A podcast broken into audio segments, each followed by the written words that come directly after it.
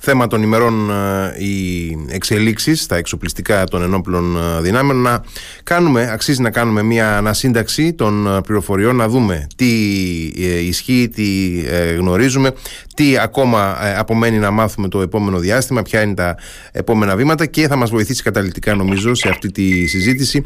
Ο Γιάννης Νικήτας δημοσιογράφος άμυνας και τεχνολογίας υπεύθυνος του defensereview.gr Καλησπέρα κύριε Νικήτα Κύριε Χαραλαμπίδη, καλησπέρα. Ευχαριστώ πολύ για την πρόσκληση και απολογούμε για την καθυστέρηση. Δεν πειράζει.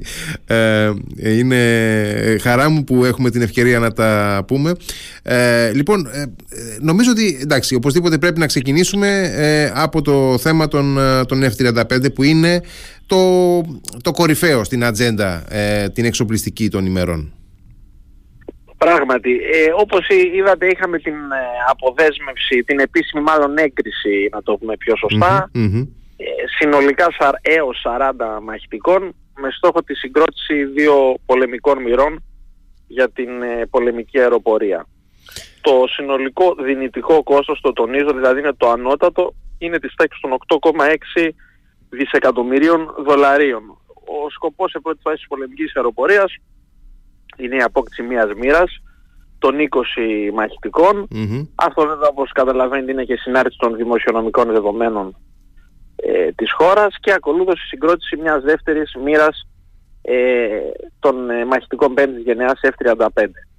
Ε, όπως καταλαβαίνετε τα F-35 θα είναι ο αντικαταστάτης των F-4 Phantom της πολεμικής αεροπορίας. Ναι, αριθμητικά τουλάχιστον, έτσι με έμφαση σε αποστολές mm-hmm. κρούσης, ε, air to air, αέρος αέρος. Ε, αυτό βέβαια το οποίο πρέπει να τονίσουμε είναι ότι για την πολεμική αεροπορία δεν είναι το μοναδικό πρόγραμμα. Η πολεμική αεροπορία σε εξέλιξη έχει και το πρόγραμμα Σωστά. αναβάθμισης των F-16 στο επίπεδο Viper.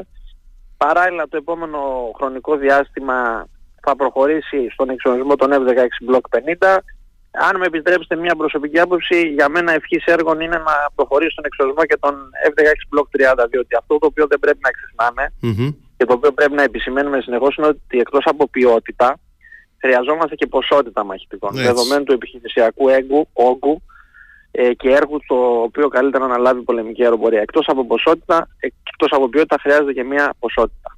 Ε, και με δεδομένο ότι ε, όπως και να το κάνουμε έχει να αντιμετωπίσει γιατί εντάξει μιλάμε για την τουρκική αεροπορία βασικά τώρα ε, απέναντι στην, ε, στην πολεμική μας αεροπορία έχει να αντιμετωπίσει έναν δυνητικό αντίπαλο ε, που είναι ο Γκώδης. Είναι ο Γκώδης και πλέον με την ε, έγκριση των Αμερικανών και η τουρκική αεροπορία θα εξχρονίσει 120, θα αποκτήσει 40 νέα και θα εξχρονίσει άλλα 80 ε, μαχητικά σε επίπεδο F-16 Viper. Ε, κάτι άλλο το οποίο επίσης πρέπει να πούμε είναι ότι οι Τούρκοι ήδη έχουν κάνει δυνατότητα δικτυοκεντρικών επιχειρήσεων εγκαθιστώντας το Link 16 σε μεγάλο αριθμό Άρα ε, το, το ζητούμενο για την πολεμική αεροπορία είναι η μαζική εγκατάσταση τερματικών Link 16 και στα Block 30 και στα Block 50. Δηλαδή δεν έχουμε την ευκαιρία να επαναπαυτούμε σε 84 Viper μία μοίρα Ραφάλ και τα F-35. mm Σας το ξαναλέω, χρειάζεται και η αναγκαία Και κάτι ακόμα πάρα πολύ σημαντικό, το οποίο δεν είδαμε με την έγκριση των F-35, είναι η απόκτηση νέων όπλων και νέων ατρακτηδίων. Σωστά. Ε, είναι επιτακτική ανάγκη να πάμε να αποκτήσουμε καινούργια όπλα. Θα σας πω ένα παράδειγμα για να το πούμε όσο δυνατόν πιο απλό και κατανοητά. Το να εξυγχρονίζουμε τα F-16 Viper και να έχουμε ένα κορυφαίο ραντάρ, το οποίο εντοπίζει στόχους σε πολύ μεγάλες αποστάσεις, δίχως να έχουμε και το κατάλληλο βλήμα να εμπλέκει αυτούς τους στόχους στις μεγάλες αποστάσεις είναι δώρο-άδωρο. Με άλλα λόγια έχουμε μερική αξιοποίηση ενός οπλικού συστήματος. Ένα οπλικό σύστημα είναι η πλατφόρμα και τα όπλα του. Υπάρχουν πληροφορίες... Συνεπώς, ε, αυτό το οποιο θέλω να επισημάνω είναι ότι είναι εξαιρετικά αναγκαία η απόκτηση νέων όπλων τόσο για τα F-16 Viper της πολεμικής αεροπορίας όσο και για τα F-35. Ε, υπάρχουν κάποιες πληροφορίες. Νομίζω ότι ε, υπάρχουν συζητήσεις και με το Ισραήλ για προμήθεια αεροπορικών Σωστά. όπλων. Αν, εντός, ε, ακριβώς, εντός του 2024 αναμένουμε τη συμβασιοποίηση ε, για τις SPICE και τα Rampage. Ναι, οι SPICE είναι ε, συλλογές οι οποίες μετατρέπουν μια απλή βόμβα ε, ΜΚ82 σε, μια, σε ένα όπλο ακριβίας και κυρίως άφεσης από ασφαλείς αποστάσεις εκτός φακέλου εμπλοκής αντιεροπορικών και τα Rampage είναι βλήματα stand-off, πύραυλη κατηγορία stand-off ε, οι οποίοι αφαίνονται από μεγάλες αποστάσεις και προσβάλλουν ε, στόχους με χειρουργική ακρίβεια. Εντός του 2024 αναμένουμε τη συμβασιοποίηση. Όμως είναι πάρα πάρα πολύ σημαντικό να γίνουν ανάλογες κινήσεις και για την απόκτηση αμερικανικών ε, όπλων για τα F-16 Viper και τα F-35. Είτε αυτά λέγονται όπλα κρούσης καταστόχων εδάφους, είτε λέγονται αντιπλοϊκοί είτε λέγονται ε, βλήματα νέας γενιάς ε, αέρος αέρος. Ναι, ναι, σωστά. Έχετε απόλυτο δίκιο. Ε, να ρωτήσω ε, ε, κάποια πράγματα για, τα, για τον ελληνικό στόλο των F-16. Καταρχάς, ε, το πρόγραμμα των F-16 Viper ε, πού βρίσκεται αυτή τη στιγμή αριθμητικά; Προχωρά κανονικά, έχουν παραδοθεί τα πρώτα αεροσκάφη, ε, δεν θυμάμαι ακριβώς το νούμερο. Ναι, εντάξει, περίπου, ναι, ναι, ναι. προχωρά, προχωρά κανονικά. Νομίζω είμαστε στο έκτο ή έβδομο μαχητικό. Τι, τι ορίζοντα ε, χρονικό πέρα ολοκλήρωση. Το 2027 αναμένεται να ολοκληρωθεί το πρόγραμμα. Mm-hmm. Ναι, ναι, ναι. Το και, 2027 αναμένεται να ολοκληρωθεί. Και το... Και... Ορίστε παρακαλώ. Όχι, ήθελα να ρωτήσω τα, ε, τα, block, τα block 50, τα ελληνικά F-16 block 50 που ε, όπως είπατε και πριν ε, ξεκινούν τώρα, μπαίνουν τώρα στη διαδικασία ε, της ε, αναβάθμισης ε, θα πάνε επίσης στο επίπεδο του Viper? Αυτός είναι ο στόχος του Γενικού Επιτελείου Αεροπορίας. Να πάνε στο επίπεδο του Viper, ώστε να εκτός από τα 84 να προσθέσουμε και τα F-16 ε, τα F-16 Block 50. Τώρα υπήρχε και ένα άλλο σχέδιο στο παρελθόν το οποίο φαίνεται να έχει εγκαταλειφθεί της αξιοποίησης των απαρτίων των F-16 Block 52 Plus και F-16 Block 52 Plus Advanced τα οποία εξυγχρονίζονται σε επίπεδο Viper, δηλαδη τα ραντάρ τους τα οποία αλλάζουν και άλλα ε, ηλεκτρονικά να εγκαθιστώνταν στα παλαιά μαχητικά F-16 Block 50 και F-16 Block 30. Ε, μαζί φυσικά με κάποια νέα συστήματα όπως είναι το Link 16. Ε, κάτι τέτοιο φαίνεται να έχει ατονίσει και ο λόγος είναι από ό,τι πληροφορούμε το γεγονός ότι η πολεμική αεροπορία δίνει ψήφο εμπιστοσύνης στο νέο ραντάρ ηλεκτρονικής άρρωσης AISA τον F-16 Viper. Οπότε δηλαδή θα ήθελε ε, ιδανικά η πολεμική αεροπορία όταν θα έρθει η ώρα των Block 30 να αποκτήσουν και εκείνα αυτό το ραντάρ. Σωστά, ναι, η αεροπορία αυτή τη στιγμή έχει 155 F-16 ε, και σας ξαναλέω ότι δεν έχουμε τη δυνατότητα λόγω απειλής ε, να βασιστούμε μόνο σε μαχητικά κορυφαία όπως είναι το Rafale ή το F-35. Χρειαζόμαστε και μαχητικά τα οποία είναι εξαιρετικά ε, με το πρόγραμμα εξονισμού Viper για να συμπληρώσουμε την απαιτούμενη και τους απαιτούμενους Άρα αν θέλετε την προσωπική μου άποψη, εκτός από τα Block 50 πρέπει να εξονίσουμε και τα Block 30. Και ο λόγος που πρέπει να γίνει αυτό είναι διότι τα Block 30 στο παρελθόν έχουν περάσει δύο προγράμματα δομικής αναβάθμισης, Falcon Up και Falcon Star, τις προηγούμενες δεκαετίες. Άρα τα αεροπλάνα, για να σας το πω, επίσης πάρα πολύ απλά, έχουν να δώσουν προσδόκιμο επιχειρησιακής αξιοποίησης για τα επόμενα 15 χρόνια κατελάχιστο. Mm. Είναι κρίμα αυτά τα αεροπλάνα να τα απαξιώσουμε. Αυτά τα αεροπλάνα ε, είναι συνολικά τα 155, 84 αυτή τη στιγμή έχουμε τα οποία τα εξοδεύουμε σε επίπεδο Viper, θα ακολουθήσουν τα 16 Block 50. Προσωπική μου άποψη είναι ότι πρέπει να γίνουν και τα Block 30 και αν δείτε παραδείγματα άλλων χωρών διεθνώς εξυγχρονίζουν ακόμα πιο ε, παλαιές γενιές F-16 ε, συγκριτικά με τα Block 30 να, να ρωτήσω, να, δεν ξέρω, ε, θέλετε να, να προσθέσουμε κάτι για την ε, αεροπορία. Ε, Κοιτάξτε, για την αεροπορία καμιά φορά βλέπουμε το, το κερασάκι στην τούρτα που είναι το F-35. Το F-35 η αεροπορία ναι, ναι. δεν είναι μόνο δεν είναι μόνο ε, F-35, η αεροπορία πρέπει να δούμε πάρα πολύ σοβαρά το θέμα του συστήματος αεροπορικού ελέγχου, δηλαδή της ε, αεράμινας, διότι την απειλή για να μπορέσουμε να την αντιμετωπίσουμε πρέπει πρώτα να την δούμε. Ε, πρέπει πρώτα να την μπορούμε να την προσδιορίσουμε. Δεδομένου ότι το, το τουρκικό οπλοστάσιο ε, βασικές τους συνιστώσεις είναι η βαλιστική πύραυλη και η μεγάλη πληθώρα και πλειάδα διαφόρων τύπων μη επανδρομένων αεροσκαφών, οπλισμένων ή μη, είναι πάρα πολύ σημαντικό για την πολεμική αεροπορία και κινείται σε αυτή την κατεύθυνση στον εξυγχρονισμό του δικτύου χερσαίων ραντάρ προκειμένου να έχει έγκαιρη προειδοποίηση. Άρα ε, το θέμα της έρευνας είναι εξαιρετικά σημαντικό. Το θέμα είναι ότι ε, ε το, τα, τα ραντάρ οπωσδήποτε είναι πάρα πολύ σημαντικά αλλά μήπως έχουμε κάποια ε, έτσι, δομικά ελλείμματα στο κομμάτι των όπλων ε, ε, αντιεροπορικής και αντιβαλιστικής άμυνας; Ναι, εκεί, εκεί λοιπόν είναι επιβεβλημένο να γίνει εξυγχρονισμός των Patriot είναι, είναι επιβεβλημένο να γίνει αντικατάσταση των S300 λόγω και των δυσκολιών της ε, τεχνικής υποστήριξης που ε, υπάρχει μετά τον πόλεμο στην Ουκρανία. Ε, είναι επιβεβλημένο να γίνει κινήσεις όπως είναι η αντικατάσταση των ε, βέλος του συστήματος μέσης εμβέλειας των αεροπορικών βάσεων της πολεμικής αεροπορίας. Και τον Hawk, και τον Hawk θα πω εγώ. Είναι το Hawk, εντάξει δεν, δεν το ανέφερα σωστά το λέτε, είναι του στρατού, αλλά εν πάση περιπτώσει εντάσσονται στο ΣΑΕ, στο ε, σύστημα αεροπορικού ελέγχου. Ναι, ναι, ναι. Ε, μην ξεχνάμε το θέμα του Ατώνα ΣΕΠΕ. Ε, αυτή είναι η καρδιά της αεράμινας, τα υπτάμενα ραντάρ, mm-hmm. 380 μοίρα στα ΣΕΠΕ. Γερνάνε και αυτά πια. Πρόγραμμα, εκεί έχουμε το πρόγραμμα εξυγχρονισμού. Mm. Ε, πάρα πολύ σημαντικό για την αεροπορία είναι να αποκτήσει ατρακτήδια ώστε να αντικαταστήσει τα γερασμένα λαντήρν. Mm. Ε, πρέπει να αποκτηθούν καινούργια ατρακτήδια. Δείτε σας, σας παρακαλώ για παράδειγμα τι κάνανε οι Τούρκοι στην έγκριση που πήραν από τους Αμερικανούς. Έχουν έναν πάρα πολύ μεγάλο αριθμό όπλων και συνοδεύεται και από έναν ικανό αριθμό προκειμένου να μπορούσαν αυτά τα όπλα να αξιοποιήσουν τις μέγιστες ε, τεχνολογικές τους δυνατότητες απαιτούνται και τα κατάλληλα ηλεκτρονικά συστήματα τόσο επί του αεροσκάφους όσο και σε επιμέρους ε, συστήματα όπως είναι τα ατρακτήδια στόχευσης, ναυτιλίας, ε, ιδιαίτερα για τις νυχτερινές υπήρξε κάποια, δήλωση, υπήρξε κάποια δήλωση του Υπουργού Άμυνας του κ. Δένδια ε, για σύστημα anti-drone εντός εισαγωγικών; Υπήρχε, υπήρξε μια δήλωση κατά την τελετή παράδοσης παραλαβής του Δέλτα Σώματος Στρατού στην Ξάνθη, mm. ε, της διοίκησης του Δέλτα Σώματος Στρατού. Ο κύριος ε, Υπουργός Εθνικής Άμυνας, ο κύριος Δένδιας, αναφέρθηκε στο θέμα της απόκτησης ενός ολοκληρωμένου anti-drone συστήματος. Mm. Να δούμε λοιπόν. Περισσότερες λεπτομέρειες ε, δεν γνωρίζω, δεν, δεν είναι ναι, λόγω ναι, ναι, της του θέματος. Ναι, ναι, ναι, ναι.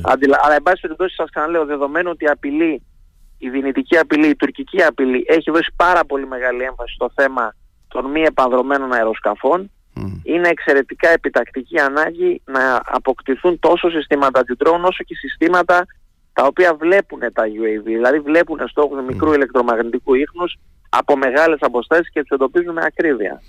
Ε, εκφράζεται ο φόβος από πολλούς ε, έτσι, φίλους που ασχολούνται και εκείνοι με τα ζητήματα της άμυνας ε, και έτσι έχουν ε, αγωνίες σχετικές ότι ε, μπορεί το πρόγραμμα των F-35 το οποίο είναι φιλόδοξο οπωσδήποτε και ε, βάζει βέβαια την πολεμική αεροπορία σε μια νέα εποχή αλλά ε, είναι και κοστοβόρο όπως και να το κάνουμε μπορεί να αποτελέσει έναν ε, λευκό ελέφαντα εντός αγωγικών δηλαδή ένα πάρα πολύ ακριβό πρόγραμμα που θα απενεργοποιήσει άλλες προτεραιότητες και δυνατότητες εξοπλιστικές των όλων δυνάμεων. Ανησυχείτε είναι γεγονός αυτό αυτό το οποίο αναφέρετε και εσείς και έχουν αναφέρει και άλλοι είναι Διότι αυτή τη στιγμή μιλάμε για ένα πρόγραμμα της τάξης των 8,6 δισεκατομμυρίων δολαρίων για 40 αεροπλάνα ανώτατο δυνητικό κόστος, παραβλέποντας ότι υπάρχουν άλλες πολύ πιο σημαντικές ανάγκες, όχι μόνο για την πολεμική αεροπορία, συνολικά για τις ελληνικές ένοπλες δυνάμεις. Και θα σας φέρω κάποια συγκεκριμένα παραδείγματα.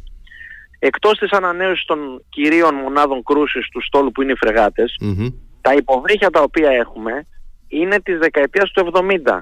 Κάποια εξ αυτών είναι εξυγχρονισμένα, κάποια άλλα είναι γερασμένα. Άρα λοιπόν θα έπρεπε να αποτελεί πρώτη προτεραιότητα ε, η αντικατάσταση των γυρασμένων υποβρυχίων τύπου 209.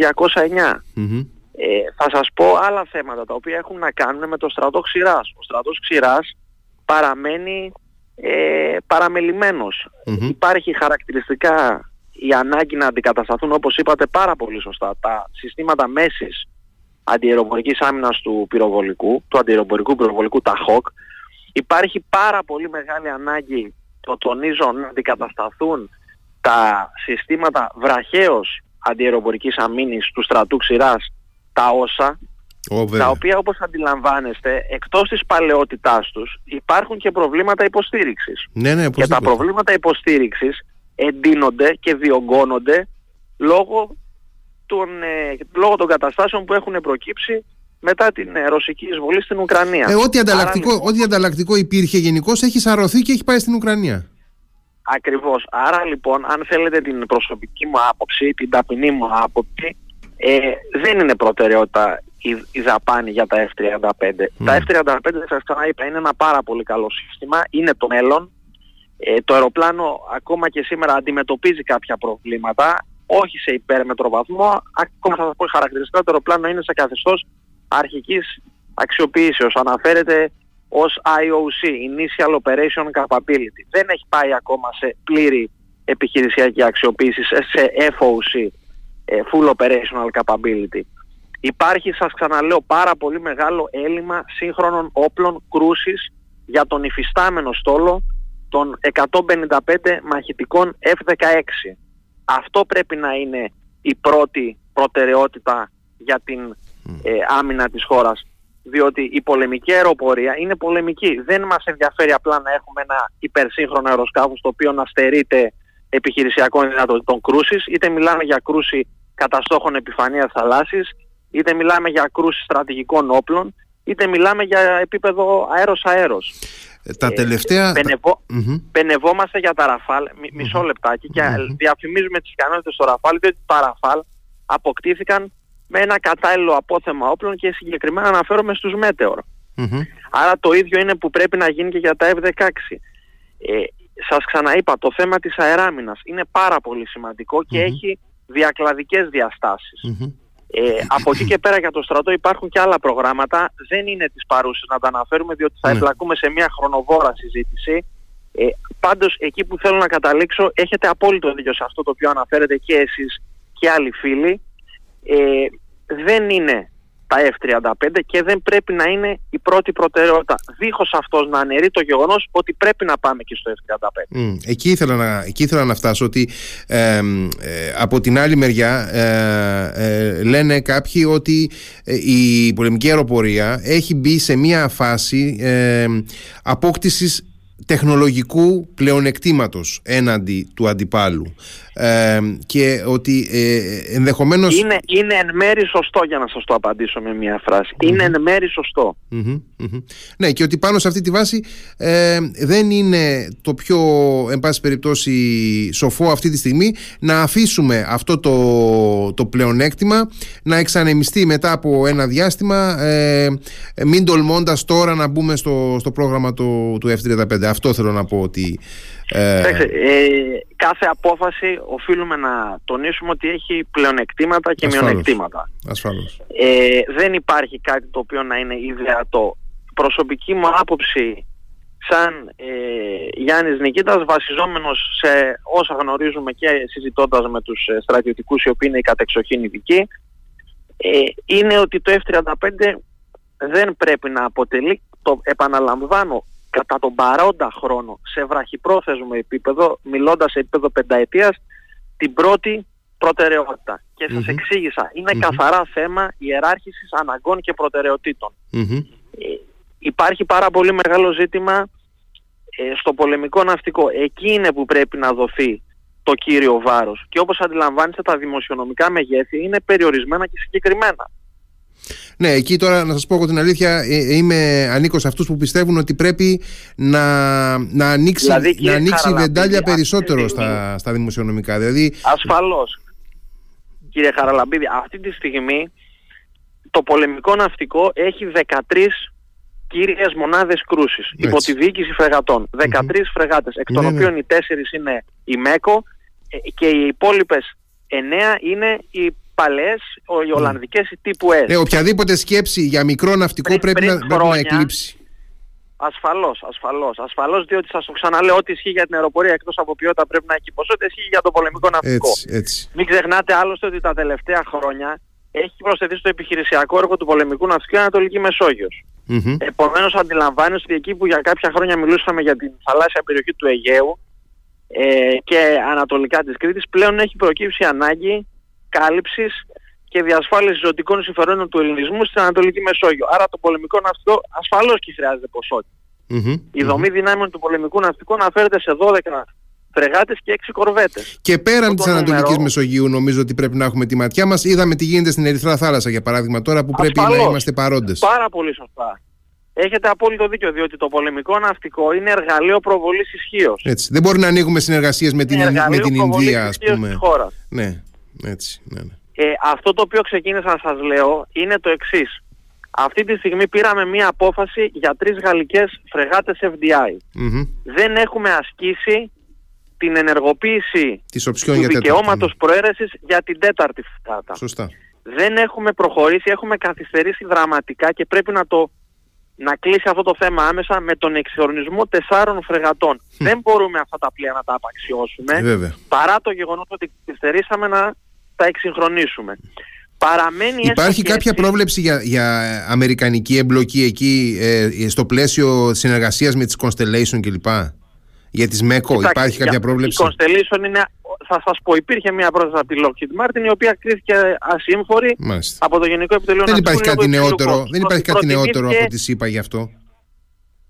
Όχι, όχι. Προτιμήθηκε η γερμανο-ολλανδική πρόταση ναι. λόγω του ότι τα, τα πλοία αυτά φτιάχτηκαν από, την, από τη Γερμανία, είναι γερμανικής προελεύσεως ναι. και ενσωματώνουν ολλανδικά ηλεκτρονικά. Αυτός ήταν ο λόγος, ήταν δηλαδή καθαρά θέμα τεχνικού για τον οποίο προτιμήθηκε η πρόταση, της, ε, η πρόταση των, των Ολλανδών και των Γερμανών. Ναι. Είναι κοινοπραξία. Ε, αυτό το οποίο ήθελα να σας πω είναι ότι έχουμε τις τρεις FDI. Πρέπει να εξονίσουμε τις τέσσερις μέκο να πάμε στα 7 πάλι έχουμε ένα έλλειμμα επιπλέον, χρειαζόμαστε επιπλέον 7 μονάδες. Πριν μερικά χρόνια το πολεμικό ναυτικό είχε 14 φρεγάτες. Mm-hmm. Βγήκε εκτός η Μπουμπουλίνα. 14 φρεγάτες πρέπει να είναι η κατώτατη. Ναι, τονίζω, η κατώτατη. Και η Μπουμπουλίνα δεν ήταν και η αρχαιότερη της κλάσης της που είχαμε εμείς εδώ. Όχι, σωστό, σωστό. Δεν ήταν η αρχαιότερη. Παρά τα αυτά το πλοίο αποσύρθηκε. Άρα λοιπόν με 3 FDI δεν κάνουμε τίποτα. Γι' αυτό σας λέω ότι το πολεμικό ναυτικό είναι εκεί που πρέπει να δοθεί το κύριο βάρος. Mm-hmm. Και σας ξαναλέω, είναι πάρα πολύ σημαντικό το ζήτημα των υποβρυχίων, των υποβρυχίων τύπου 209, τα οποία έχουν αποκτηθεί τη δεκαετία του 70. Αντιλαμβάνεστε λοιπόν ότι το θέμα αντικαταστάσεως των υποβρυχίων τύπου 209 είναι πάρα πολύ σημαντικό. Mm. Τα τύπου Παπα-Νικολής, τα γερμανικά 214 είναι μόλις 4 υποβρύχια. Ναι βέβαια. Βέβαια, δεν είναι δυνατόν να καλύψουμε ε, τον τομέα ευθύνης του πολεμικού ναυτικού με τέσσερα υποβρύχια. Είναι αστείο αυτό και μόνο σκέψη και δεν το συζητάμε. Αυτή τη στιγμή είμαστε στα 11 σκεφτείτε. Έτσι, ακόμα και 5, ακόμα και 5 να θεωρήσουμε και το εξυγχρονισμένο ε, 209. Τον ωκεανό, σωστά. Ναι, σωστά. Ναι, τον ακόμα, ωκεανό. Ναι, ο ωκεανός είναι το πέμπτο. Δεν πάβει όμως δεν είναι υποβρύχιο το οποίο να έχει πολλά χρόνια στην πλάτη του. Ε, βέβαια, ναι, ναι. Να σας πω κάτι ακόμα, αν μου επιτρέπετε, το ζήτημα των πυραυλακάτων. Επίσης οι πυραυλάκατοι που έχουμε με εξαίρεση τις 7 Super Vita, όλες οι υπόλοιπες είναι από τη δεκαετία του 70. Ναι, ασφαλώς. Ασφαλώς. Άρα λοιπόν αντιλαμβάνεστε ότι το κύριο βάρος πρέπει να δώσει στο πολεμικό ναυτικό και φυσικά σας ξαναλέω, στο στρατό ξηράς έχουμε δει τι γίνεται στην Ουκρανία. Το έδαφος κατακτιέται και ελέγχεται από χερσαίες δυνάμεις. Άρα τα ζητήματα πεζικού, ζητήματα τα οποία έχουν να κάνουν με τον εξορισμό των αρμάτων, ζητήματα τα οποία έχουν να κάνουν με τον εξορισμό του πυροβολικού. Πάρα πολύ σημαντικό είναι το κομμάτι των επικοινωνιών, δηλαδή διαβιβάσεις ηλεκτρονικού πολέμου. Ε, αντιλαμβάνεστε λοιπόν, είναι πάρα πολύ μεγάλος ο όγκος. Γι' αυτό πάρα πολλοί λένε ότι το F-35 δεν πρέπει να είναι η πρώτη προτεραιότητα. Σας ξαναλέω για να μην παρεξηγηθώ, δίχως αυτό να σημαίνει πως αναιρείται η προοπτική της αποκτήσεώς του. Κύριε Νικήτα, ευχαριστώ πάρα πολύ για τη συζήτηση που είχαμε. Για τη ΣΥΠΑ, επειδή μου είπατε, ανακοίνωσε ο Υπουργός την αφήγηση 7 Αμερικανικών φρεγατών Constellation. Ναι. Ε, είναι, είναι, ε, είναι μακροπρόθεσμο σχέδιο αυτό. στην Ελλάδα. Είναι μακροπρόθεσμο σχέδιο. Αυτό βέβαια είναι, είναι εξαιρετικά μακροπρόθεσμο σχέδιο, διότι οφείλεται να γνωρίζετε ότι μια τέτοια φρεγάτα με τα όπλα της και την υποστήριξή της, το κόστος κυμαίνεται στα 2 δις. Ναι, ναι, είναι, Σκεφτείτε στους πολύ... Αμερικανούς χωρίς, χωρίς όπλα mm-hmm. και υποστήριξη, πακέτο τεχνικής υποστήριξης, το κόστος ανέρχεται στο 1,4 με 1,5. Ναι. Αντιλαμβάνεστε το κόστος των όπλων και αντιλαμβάνεστε και το κόστος ναι. της τεχνικής υποστήριξης. Και, και φυσικά πρώτη... να δούμε και ποια από τα συστήματα είναι διαθέσιμα για την Ελλάδα, αποδεσμεύω. Ναι, ναι. Και η ίδια η Constellation, η ίδια η πρώτη φρεγάτα των Ηνωμένων Πολιτειών ε, αναμένεται το 26 να παραδοθεί για, να, για να ξεκινήσει οι δοκιμές, έτσι. Ναι. Σωστό, σωστό. Είναι ε. μακροπρόθεσμο. Μία προσωπική άποψη είναι πιο σημαντικό το βάρος να δοθεί Επαναλαμβάνω, γιατί ο σχεδιασμός ξέρετε γίνεται βραχυπρόθεσμα, μεσοπρόθεσμα και μακροπρόθεσμα. Κατά τον παρόντα χρόνο δηλαδή βραχυπρόθεσμα στο πρόγραμμα αποκτήσεως τεσσάρων κορβετών. Δεν είχαμε, νομίζω ότι θα πρέπει να το θεωρούμε δυστυχώς ε, παρελθόν. Δυστυχώς έχει παρεμβευθεί στις καλένδες. Ναι, ναι. Και δεν είχαμε χρόνο καθόλου να μιλήσουμε για τις LCS τώρα, αλλά εν πάση περιπτώσει δεν πειράζει. ε, το, Ό, όπως είπε ο Υπουργός, πολύ σωστά τοποθετήθηκε, ναι. είπε το μελετάμε, το διότι μελετάμε. γνωρίζει, ναι. διότι γνωρίζει τα πάρα πάρα πολύ μεγάλα προβλήματα που έχει η συγκεκριμένη επιλογή ναι. των πλέον. Θα σας πω κάτι τελευταίο. Δεν είναι τυχαίο ότι οι Αμερικανοί τα αποσύρουν. Ναι. Και επίσης δεν είναι τυχαίο, για να το καταλάβει και ο, και ο καθένας, ότι κανένα άλλο ναυτικό διεθνώς δεν ενδιαφέρεται για να τα αποκτήσει. Ναι. Τέλος πάντων, ναι. Είναι μεγάλη συζήτηση τώρα αυτή και την πιάσαμε στο τέλος ακριβώς, αλλά δεν πειράζει. Ε, χαίρομαι γιατί. Θα χαρώ να τα ξαναπούμε. Έγινε, ναι. Και εγώ, και εγώ πολύ κύριε Νικήτα. Να είστε καλά, καλό Σας βράδυ. Ευχαριστώ πάρα πολύ. Καλό απόγευμα να έχετε. Καλό βράδυ. Να είστε Επίσης καλά. Και εσείς. Γεια σας. Γεια.